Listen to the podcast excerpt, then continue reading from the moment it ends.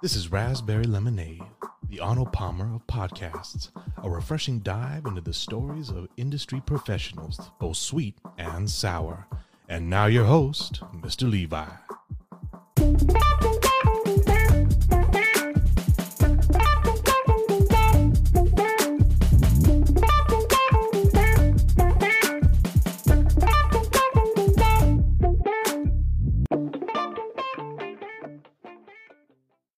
We're back on Raspberry Lemonade.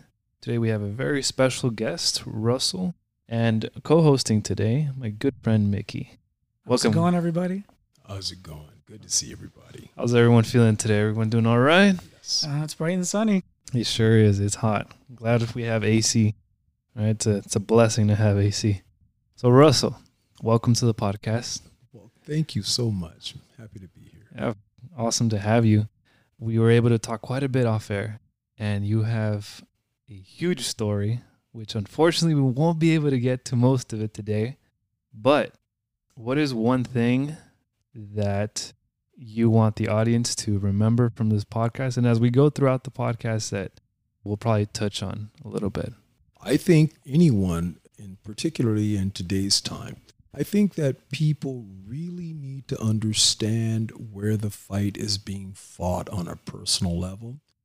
And it's about self concept, it's about self definition, self perception, what you accept and acknowledge as the truth about yourself inwardly. Because ultimately, what you accept and acknowledge as the truth about yourself inwardly will determine what your life can and will produce outwardly. So it's the kind of fight if you win, you win it all. But if you lose, you could lose it all. Oh my goodness. It's right off the bat, we're starting off super deep. I love it. All right. Well, let's talk a little bit about you, Russell. Yeah. Tell us a little bit about yourself and your business. What do you do? Well, I started a special needs oriented business upon my release from prison in 2010. I had served 20 years and I had life for accessory to bunch of crimes. I wasn't directly involved, but I was on drugs and certainly involved. And so I had to pay that price. And I'm, when I got home, I decided that I wanted to be a blessing. I wanted to do something that would be a blessing to my environment. And that was the premise upon which I arrived back home. So I started a special needs oriented business where I could service the people who were the most vulnerable members of our community, uh, but do it in such a way that brought them dignity, but that was in such a way that they could afford. Of course. Yeah, it's a wonderful, wonderful concept that you had there. We'll get more into detail on like how you went about it and you know the struggles that came with it, the obstacles that you had to deal with. Now, now let me ask you something, Russell. When you tell people that you were in prison, what tends to be like the reaction to that? People uh, immediately become uh, very well. In some cases, people become standoffish, and we can I can see where uh, people might be a little apprehensive about uh, talking to me. I think what people don't understand about people who had spent a long time in prison is that we received an awful lot of therapy. The state of California spent Tell us more about that. Oh my goodness. They spent millions of dollars providing therapy for people who had life sentences because the last thing they wanted was for someone to be released from prison and for them to have another Willie Horton situation. In other words, a guy gets out Yeah. on, on you know parole or a furlough and then you know does something awful. No politician want, wanted that, and so they decided to spend millions of dollars uh, on therapy, which was the very best thing they could have possibly done. We had some of the best therapists in the state of California, so that when we came home, we were prepared. We had the tools uh, to deal with everything. We had one therapist; she was really good. She said to us, when you guys get home, you guys are going to be like observers in an insane asylum. And your first order of business is to make sure that the insanity of the asylum does not become your insanity. You guys need to understand that people on the street don't have time for therapy. They have only have time to raise their kids, go to work, get an education, and pay bills. So That's the right. advantage that you have is to be able to sit down in the yard all day and work out your issues and your setup and your family, you know, your, the origins of your family and the generational dysfunction that you have. People on the street don't have time for that. So that when you get home, you're going to have to make sure that you don't fall into the the same trap that you fell into before you got because your inability to navigate your family of origin and your community of origin is what led you to us to begin with. Mm. She said, Never give up your power. You always have the ability to turn your back and walk away. Wow. So that kind of That's thing amazing. enabled us to really navigate. Once we came back home, we were able to really navigate and make our way. Definitely. Wow. Gives me chills right there. Awesome hearing this part of the story. And I we'll see how it ties into everything else. So you said you started a uh, you call it? Like a barber type, like a mobile barber type business, kind of targeting the uh, less unfortunate ones or you, you mentioned uh, those with special needs, correct? Well, initially, I had I well, I have a shop, I had a shop for twelve years, and many of my clientele were elderly people, and so over the years they just weren't able to come in anymore the way they used to. So I decided to invest in a vehicle that could deliver haircuts to them. So I bought a cargo van and turned it into a barber van. And in 2018, I did that with the special needs community in mind. What I didn't realize is that less than two years from then, the entire community would be special needs. And so, yes. And so fresh air became an issue, whereas it never was an issue before. As you know, those of us who work in our industry work between zero and two feet of a person's face, so that we had been sharing airspace with people for generations. That became untenable. And during the COVID uh, crisis, many barbers, particularly older barbers, died Yeah. and spread Yeah. disease because there was just no other way for us to administer the service. you Right. know. So we had to come up with something new. And so that's where the this fresh air came in with regard to the at first it was just about making it convenient and delivering Yeah. haircuts, you know. I used to tell my barber friends it's if you do the math, you'll see that it's cheaper. It's more cost effective, put it that way. More cost effective for you to deliver haircuts than it is for people to come get them. hmm And like you said, Talk the- about making lemonade out of lemons, huh? right? oh, Perfect for this podcast. Oh, I love it. I feel like it's really important that uh, I bring up the fact that I saw Russell's van a couple now a couple months ago when I was driving by on Atlantic. I'll never forget that because I saw a man giving another person a nice haircut. I could tell it was a nice haircut from that far away. And I remember just parking, pulling over, and calling Levi and saying, "You, we've got to interview this guy. I, I've, I haven't even introduced myself to him, and I know it's got, I know it's going to be a great idea to talk to him. It- it- there's got to be a story behind how there's this mobile barbershop here, and seems to be doing great. Yeah, definitely. I was so excited once uh, he gave me that call. It was super random too. Like on a, I don't even know. It was like a Wednesday or something during the day. I was like, not usual for him to call me at this time, but I was like, "Hey, can I call you? I gotta talk to you." man." yeah. And as soon as he told me just just the premise, like the concept of of a mobile barber, and I was like, that's genius, you know. And then he got to talking with you a little bit, and you know, he that's when he told me like, we have to talk to this guy. We have to interview this guy. I'm guy. encouraged by that. Yeah. So thank you again for coming on and taking the time. Going back to talking about the, the business, you mentioned how, especially during the COVID crisis, right? Fresh air was like a luxury, right? And getting a haircut, like you mentioned as- as well, there's really no way around it. Like you have to be in very close proximity to to the client or, or the barber, you know, depending on which which side of the chair you're on. It's one of the few industries where it's strictly dependent on that, you know, proximity. And if you think about it, there's only a, a few people in the world who Yeah. you let in that close to your face. Yeah, You actually, you know, that's your personal space. a significant other, a child, a Absolutely. grandparent, maybe. Absolutely. And so if you're going to allow a stranger Yeah, in that, you need to make sure that the precautions are there because while you might be able to take that bad air, the Mhm. people you go home to may not. Yeah. And we That's had to exactly take that right. into consideration. Under no circumstances were we willing to throw caution to the wind as it relates to other people's lives. So we had to develop something different, and so that's what we did. You know, And there must be a constant flow of fresh air in our face, in your face, going forward for the general public from now on.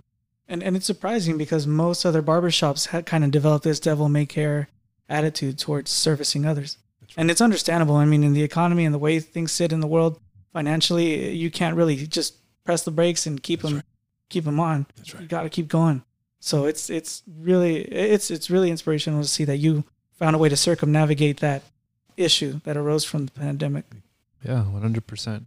So tell us a little more about that. When you you, said you had a barbershop for how many years again? I had a Was braid shop and for 12 years. for 12 years. Yes, and we did quite well. And so I was able to get on with my real passion, which was the special needs community Yeah.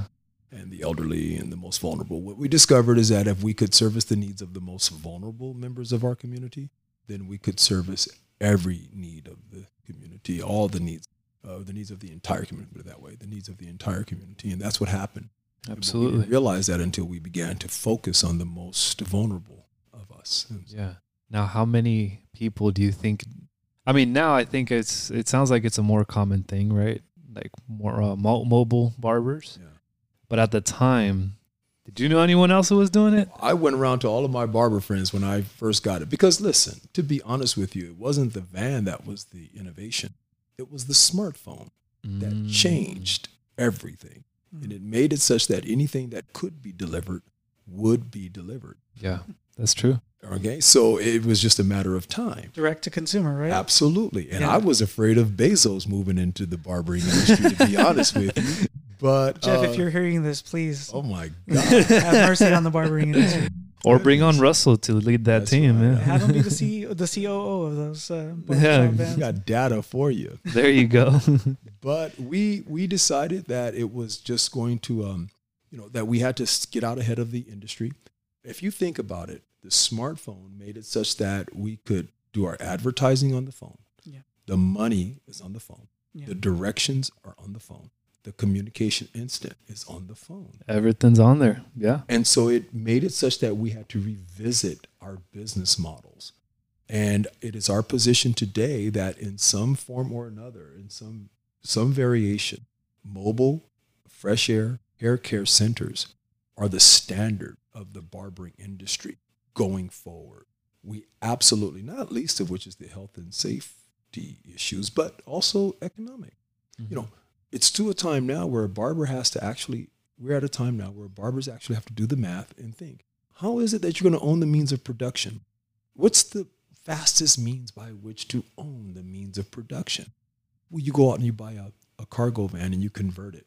And that's what's going on now. So you have barbers now who are, you know, looking to liquidate their, their brick and mortar and get out of that and get out of those leases and take that same money own the means of production, and that's where we are today. It's the flexibility, the ability to um, to move around and to to service clientele, um, you know, in a flexible way. That was, you know, the versatility of it all Yeah. is what changed the industry. Definitely, definitely. And you were in the forefront of that. Yeah, that's that's amazing. So tell us a little more now going into I like to ask a question to my guests or our guests. It's not really my podcast. It's your guys' podcast. Everyone out there listening. Uh, I like to ask about the guest upbringing because I strongly believe that the way one is raised, the environment in which we grow up in has a huge effect on who we become and especially if we decide to do something business related, how we go about that business. Now you did mention and in your instance how going to prison and having all this uh, I guess you could say extra time if you will in quote quotation marks how that helped you change your perspective in a positive way. And I'm sure that's affected how you do business now and maybe that's somehow how the idea of becoming mobile came to you, right? But as far as your upbringing, like I'm talking, you know, from, from when you were a kid, like what what, what was little Russell like? I was always encouraged to be thoughtful, imaginative. I was a reader as a child.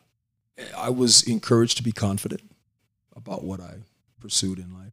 Ironically, my mom and I moved to Honolulu to escape some of the dangers she saw here in Long Beach. We're originally from Long Beach. Mm. My family is the oldest Negro family in the city of Long Beach. We've been in Long Beach since before Long Beach was Long Beach. We Wow.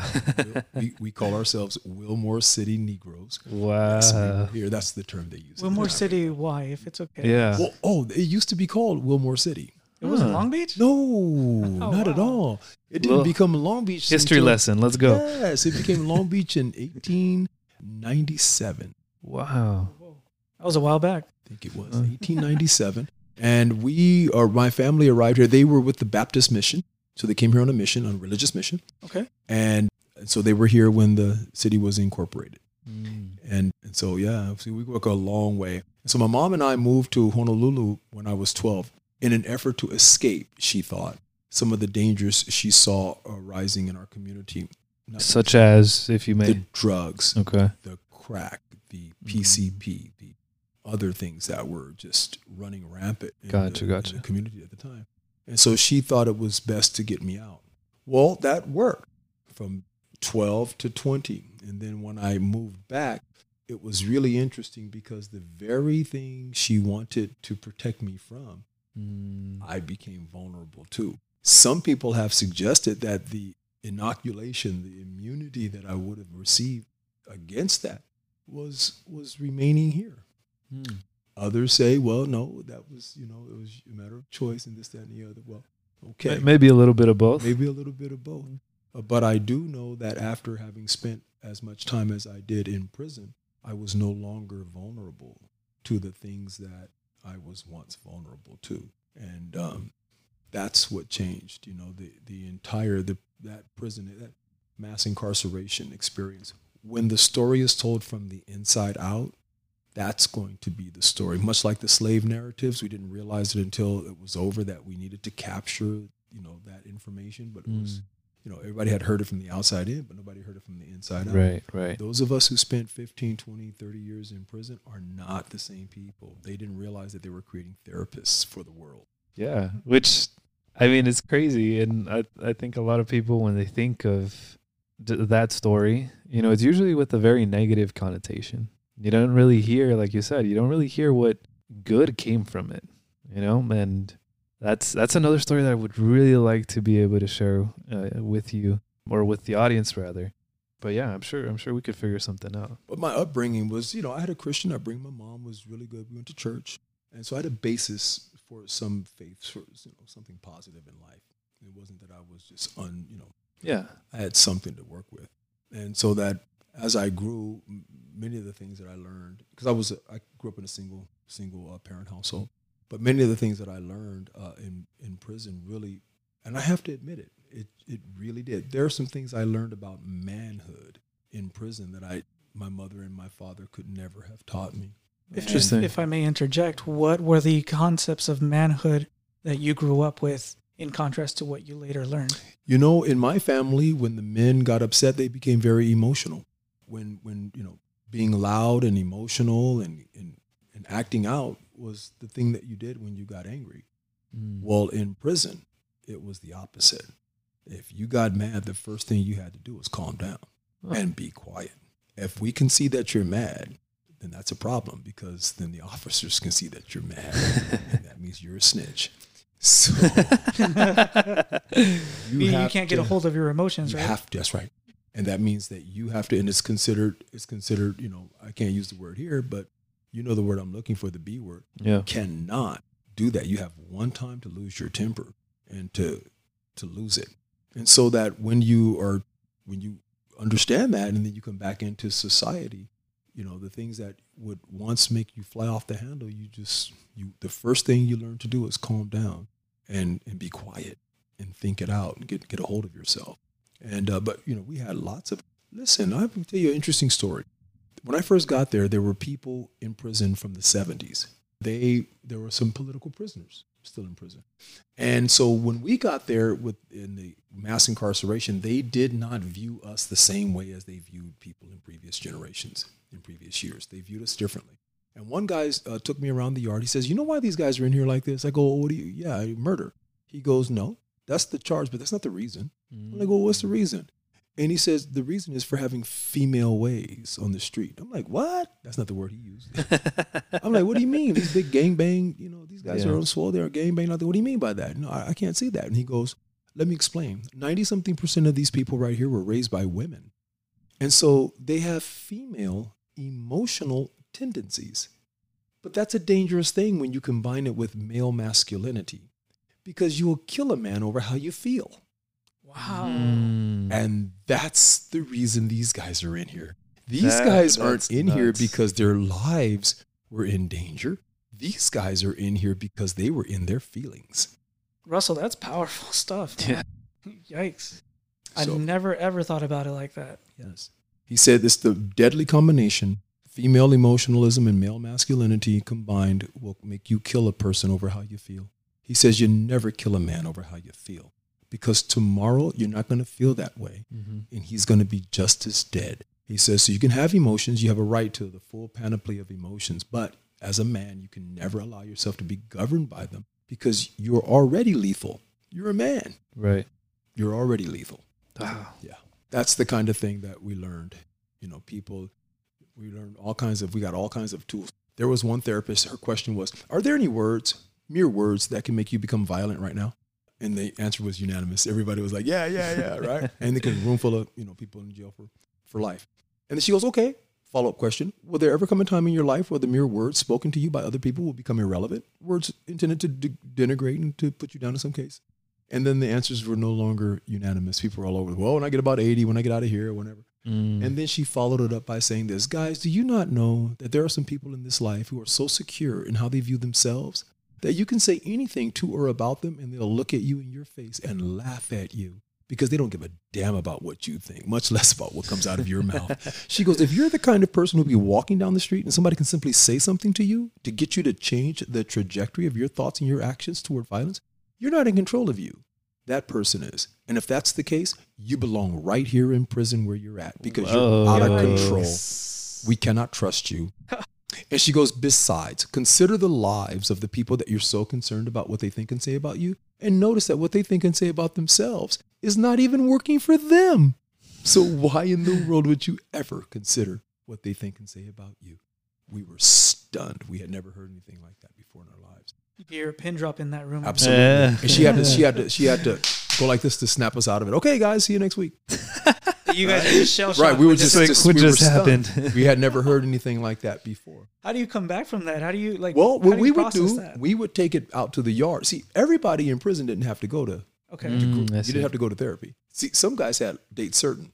Others of us didn't. We had to earn our way home. So we would come to the yard and translate this high-powered therapy that we would get into, you know, convict terms so everybody could learn. And so we learned about codependency. We learned about, you know, something like this. She said she was really good. She goes, she goes, if you were in a sick relationship, if you're in a sick relationship, a toxic relationship dysfunction, you have two options. Even if you're the victim, you must either sever the relationship or you must find a way to alter the nature of the relationship. But if you don't do one or the other, you're complicit. You're in on it. You are an enabler. You are a codependent because you have done nothing to stop what's happening. So you're going right along with it. And once we learned that, we, we hadn't we didn't know we didn't know Right. we thought I mean, thousands and thousands of people who came up in good homes were now in prison during mass incarceration and we couldn't figure out how And that that was it.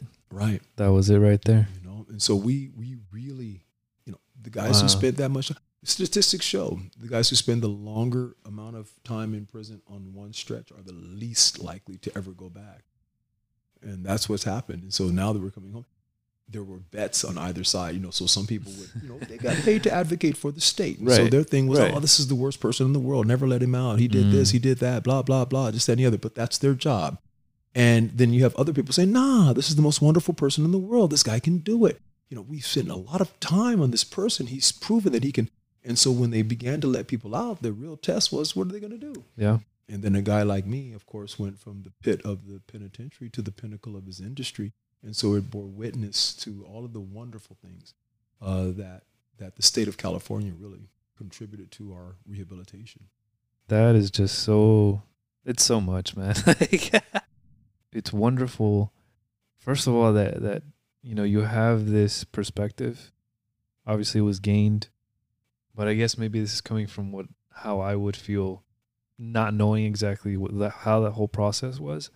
I would probably be very upset because of all the, you know, can I be to quote unquote uh, felt stuck there, right? Which is maybe what a lot of people who are on the outside really that's what they feel because they have a sense of freedom, but it's not real freedom. And we've talked about that too off air how Well, what's that phrase about bondage that, that you, Mhm. you've It mentioned a is- couple times? That's right. It is better to be free in the midst of bondage than it is to be bound in the midst of freedom.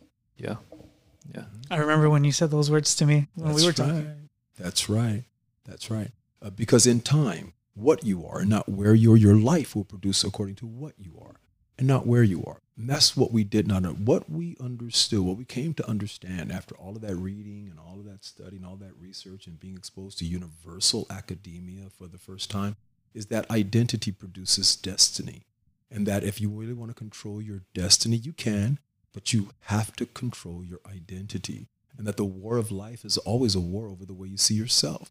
The things that come to knock you off your rocker always attack your self concept, your self definition, your self perception. People get on drugs, it's the same person, but they just don't see themselves the same anymore. And Right. as a result, the trajectory of their lives spin out of control. Russell, if I if I may ask, you know, you're talking about that you you faced, you know, doing hard time. Mm-hmm. You know, you faced these these problems that led you there, right? And now you're talking about self reflection and how you view yourself. Mm-hmm. How did that now translate or influence the business person that you later became? Hmm, a good question.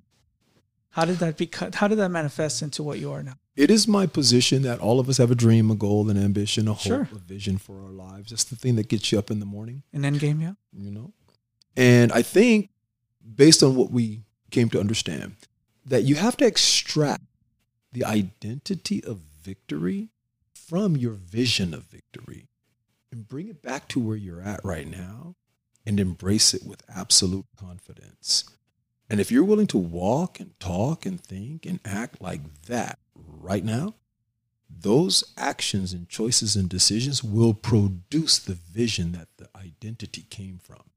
We didn't know that. Mm-hmm. I like we that. were, I'm trying to tell you, we were under the impression that we needed to dominate situations and circumstances and environments and people and pressure Right. and all of that. things you can't really ever have control over. Absolutely. Yeah.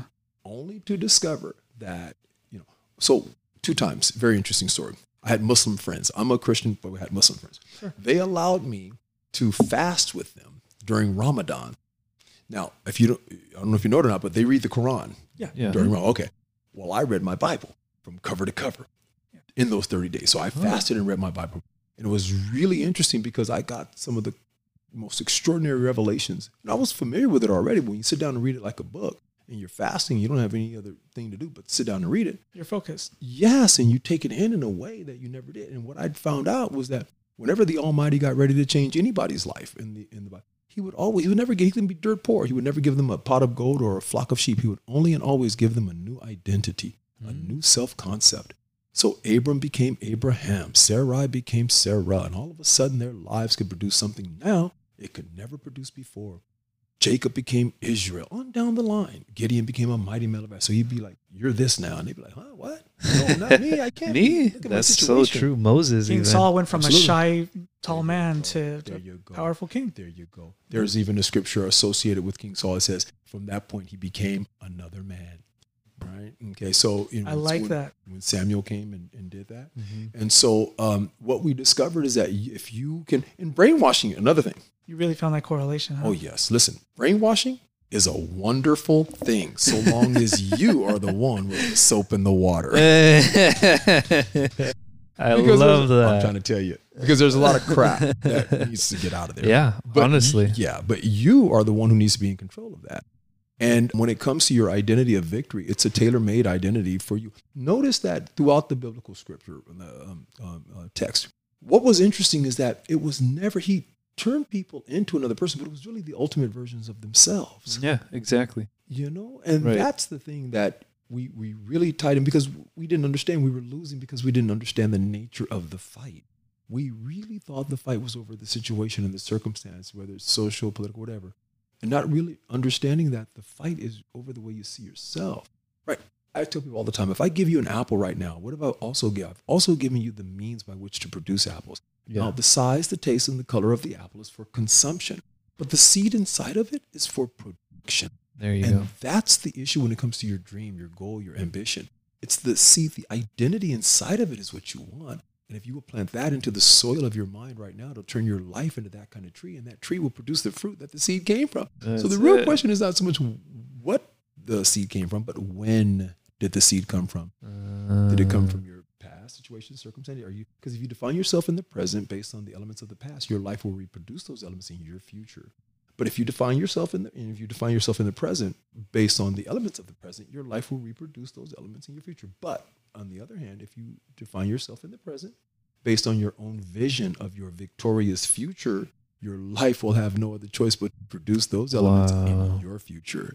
And that's what we didn't understand. That is powerful. Yeah. That is, yeah. Man.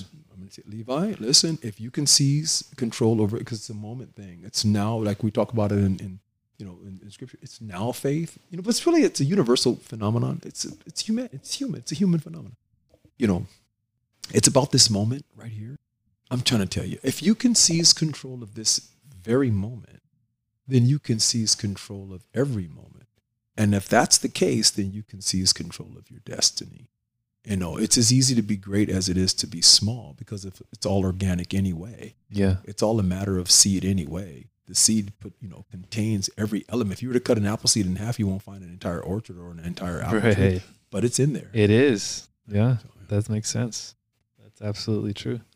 You're gonna you're gonna keep me thinking so long after we finish recording this, man. it's good stuff. Very insightful, very deep, and very true, nonetheless. And a lot of what you're saying is, is you know things that that I've heard as well, and it, it, it makes complete sense. Like if you want, you know, something as simple as uh, I want to be a happy person, something like that. Okay, well, you have to decide now that you want to be that person and then start acting accordingly. Because if you don't, if you continue to do what you've been doing, I mean, the definition of insanity, right, is trying the same thing and expecting a different result. Oh yeah. Yeah. I would I would go even deeper. okay. Let's go deeper. I I would say that actions, choices, and decisions are really not the sources of destiny. They're really the product of identity. Let's face it, there are some everything that you do, there's some things in this life that you will do, Yeah. but there are some things in this life that you simply will not do. Right? But it's not because you cannot physically do it. It's because those activities don't correspond with the way you see you. Mm, That's true. So we know that an identity not only empowers you to do certain things, but it restricts you from doing certain things as well. Yeah. So anything with that kind of power has to be absolutely under your control, right? Because it causes you to do what you do and, and inhibits you from doing the things that you should not. So you have it's like software, right? This hardware can do amazing things, but the software is the issue. Yeah. And I tell people all the time, you know, this these unimpeachable platitudes, this one size fits all, general application identities that we've given to. Oh, you're just a good person. Well, that's just not good enough. That's Why? just the part.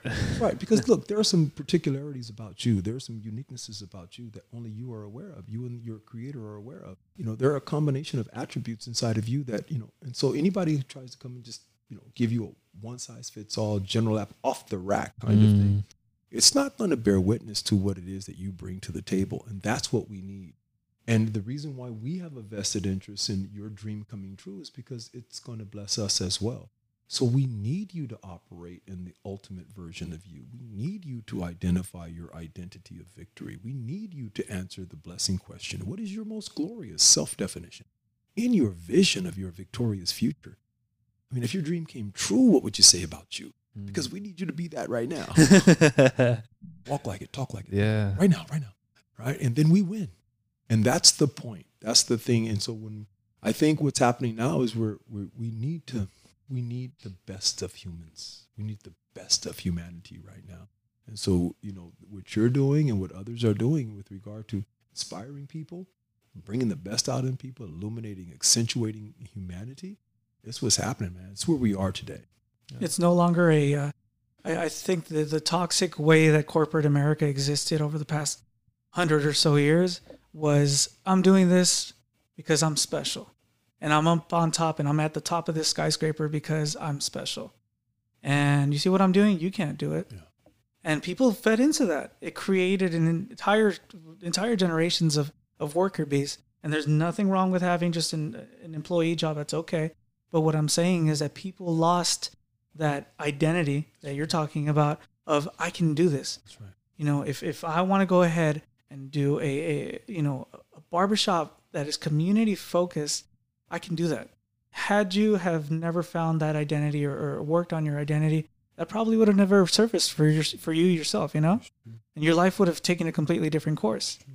and the frustration of taking actions that seem fruitless. I mean, if you're just in there watering dirt and people see you watering dirt all the time and they don't realize that there are seeds underneath, you can look ridiculous. You're gonna look crazy for a long time. Yeah, a really know? long time. And one Uh. has to be willing to look like an absolute fool for a season. I'm strictly convinced, and I like what you're saying. I've never had an anecdote to go with it, but that's true. People with my business, they would tell me, you know, what are you doing? You're not making any money. At one point, you've got to know to call it quits. You know, in other aspects of my life, you know, what are you doing? You know, it's it's not being fruitful. You're not getting anything back. So why why bother? And it's like you guys, it's not about that. I know that there's something there that can grow someday. All I have to do is just patiently water it. I explain to people it's not the apples on the tree that make that tree an apple tree. The apples merely bear witness to what that tree has been all along. It's, Yeah. It was an apple tree was being overshadowed by bushes. It was what it was. Mm. Right? And it's the same thing with anybody else. You know, I think we have to give respect to people's identities of victory and their and we have to understand that we're not we can't necessarily see the things that are going on inside of this greatness inside of people, man mm-hmm. Yep. we're shocked to see what it is that you know which brings us to the to the point of the resistance you know there are some people not i just have to mention it parenthetically there are some people whose own self-concepts depend on a degraded version of you and when you step out of what it is that they have in their mind is supposed to be for you you disturb the way they see themselves Right. you know and so you can be you know people who are high achievers you'll hear them talk about sabotage and abandonment and betrayal jealousy envy you know these are some of the things that come along with it even if you're being a blessing to your family or your community you know there's some people who just don't have an interest in seeing you that way Yeah. it's it's a tough reality to face, Yeah. and and it's one that, Eh, like you said, if you stop and you listen to everything people say, and e- even good things, good things can go ahead and shape your identity, and it and it ruins the path that the good path that you were on. It's it, you're gonna derail pretty badly. that Oh, sounds yeah. like the doctrine of balaam you know about balaam and balak remember he said i can't curse who- what god has blessed but i can certainly you know make suggestions Uh huh. Uh huh. next thing you know it seemed like it was positive Right. Yeah. they were driven off course as a result. Yep. Again, yeah. Exactly. Absolutely right.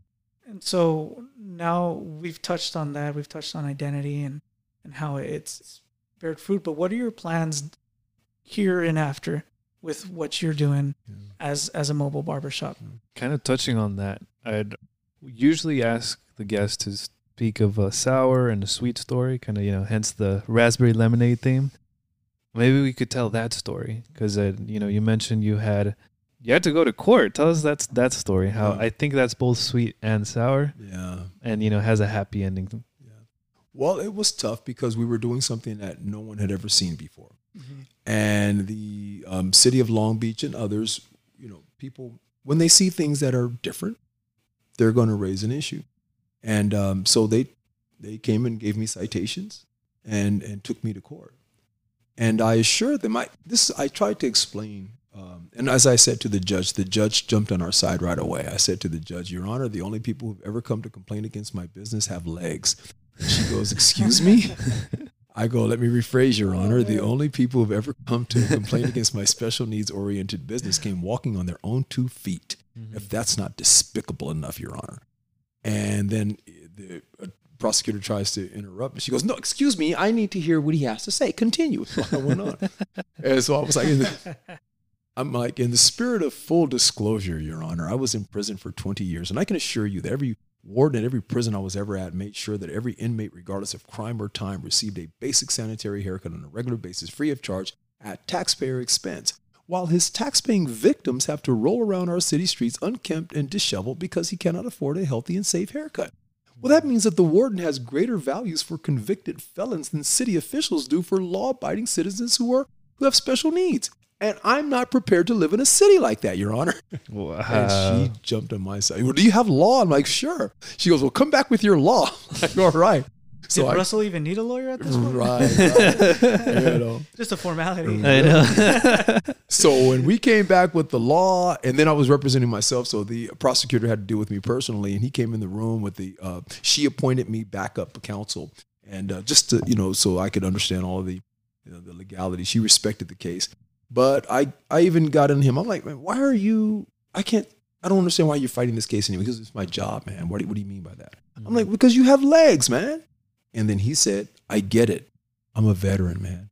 I'm like, bro, you means you have buddies and brothers who I serve. I serve those people. How dare you attack what it is that I'm doing? And he put his head down and he says, you know what? This case is over.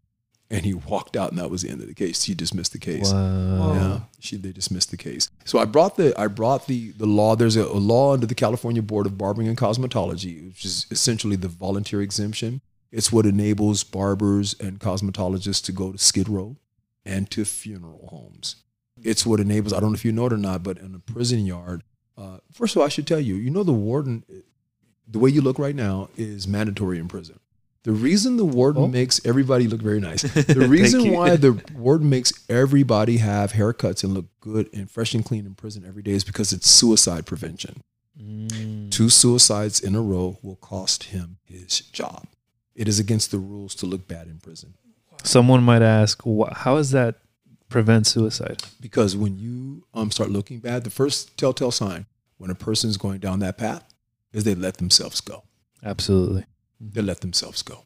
Recently, um, um, a reporter from the Press Telegram came and interviewed me, and her, I asked her after it was all over, what is it about what we're doing that moves you so deeply? And she says, Well, I suffered from depression once before in my life, and I remember what happened when I got my hair done, and how it made me feel. Wow. And she goes, because it's considered haircuts are basic sanitary haircuts are considered fundamental human dignity in prison.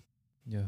They're not. It's not commodified. Anybody can give anybody a haircut. Why? Because it's preserving your life. Mm-hmm. It's making sure you look good. Right. And so once you get exposed to that, that those kinds of values, the values that say, even no matter what you did, no matter you're a human and you deserve to look good. Yeah. It's hard to get. It's hard for me to to see my neighbors looking bad because they don't have money. Yeah. It's hard for me to look at a retiree or a um, a, uh, a disabled veteran who has to look raggedy because he doesn't have money. Right. It's diff- the warden wouldn't have him looking like that had he committed a crime. Right. Right. Yeah. Absolutely. And most of these people are just law abiding everyday That's citizens. exactly right. That's And exactly. They're right. not entitled to that, That that, is- privilege or that well that they, that basic human right, like you said. That's right. Not a privilege, it's And- basic human right. And that's what bothered me. Yeah. And so I was willing to take them to court. I was willing to go to court and, and let them know, listen, I'll see you in court. We'll let the me and the judge get paid to think. yeah. I get paid to solve problems. Okay, we have problems in this community, and I have solved a major problem yeah. in this community. And, and you won because the principle of it was a noble and in- you know it was a good cause. well, as it turns out, Yeah. it was the law. Yeah. So there's a law that, that is a provision for the volunteer exemption, right? So it says outside of a licensed establishment, but without compensation. In other words, you can't have a price list up Right. and they don't have to pay you. So it's volunteer donation, right? And I'll cut your hair for whatever what kind of hairstyle do you want. Okay, I'll do that for what I'm a volunteer though, because that means if I make a mistake, you can't sue me. I want a shaved head today. Yeah. I changed my mind. All right. We have reached the end of the episode. Time's gone by so quickly. It's a good one. Oh, and man, we got a I lot think we were stuff. actually on on the on a phone call for an hour last time we talked, and that went by so fast. I could only imagine, and I'm sure that the listeners are hungry for more. Hope we could have you back another time. Maybe we could actually touch on more on the uh, story of you know, mass incarceration and the story from the inside out, because I think that's a wonderful story too that, that needs to be told. But for today, the last question I like to ask, maybe sometimes even the hardest one for the guest, is if you had to choose your current song, like uh, current life soundtrack, or a song that kind of embodies uh, how you've been feeling lately, or just kind of uh, the vibe, if you will. What song would that be? That's an easy one. There's a song by Stevie Wonder, Okay. Okay. one of his many, many hits, right? Mr. Wonder. That's right. But it was on the album that he got eight Grammys for. Oh. It's called visions. people hand in hand. Have I lived to see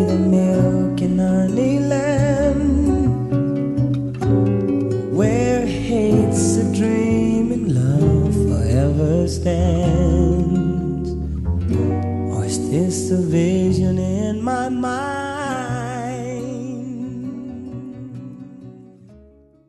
That's that's the song. Why that song? Oh. He says, uh, some, there's a reference, and I may be getting it wrong, but he says, um, "Have we reached the promised land? You know, we're, you know, have we gone so far? You know, have we come so far? Wow. You know." And I have to tell you something. You know, today we can read, write, go, come, buy, sell, ride the front of the bus, drink at the fountain, look, walk down the street, look everybody in the eye, go through the front door, participate in all civic activities. Yeah. And now we can take captivity captive because we're operating in identities of victory that are particularized to us as individuals. If we're not singing free at last right now, we're never going to sing it. Mm. Whoa. Okay. If we're not singing it now and we're not inviting other people to join with us to sing, then we're never going to sing it.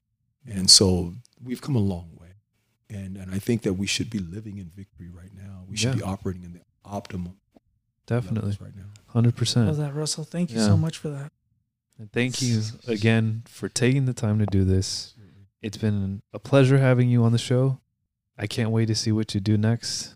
And uh, where can people find you? Are you on social media? Yes, I'm on social media. I'm on. Uh, if you go to uh, TikTok, it's Russell the Magnificent. All right. Right up. There you go. Give this guy a follow. Yeah, I've seen a couple of your videos too. Also very motivating, very straightforward too, which I like. Like, this is this is just the way it is, and you know if you take this on or you put this into practice, like you're gonna have success with it. It's gonna change your your life because you'll change your mindset. That's right. So And you're going to view things as successes. exactly. Um, you're a, you're a success going somewhere to happen. Thank you. Ooh, Ooh, that's the tagline right there. a lot less lame today. All right, Russell. Well, this has been Raspberry Lemonade. I'm Levi. I'm Mickey you round. I'm Russell the Magnificent. There we go. Hope We're all you magnificent today. That's right. have a lovely day. This has been a Red Bird Studio production. We hope you've enjoyed the program.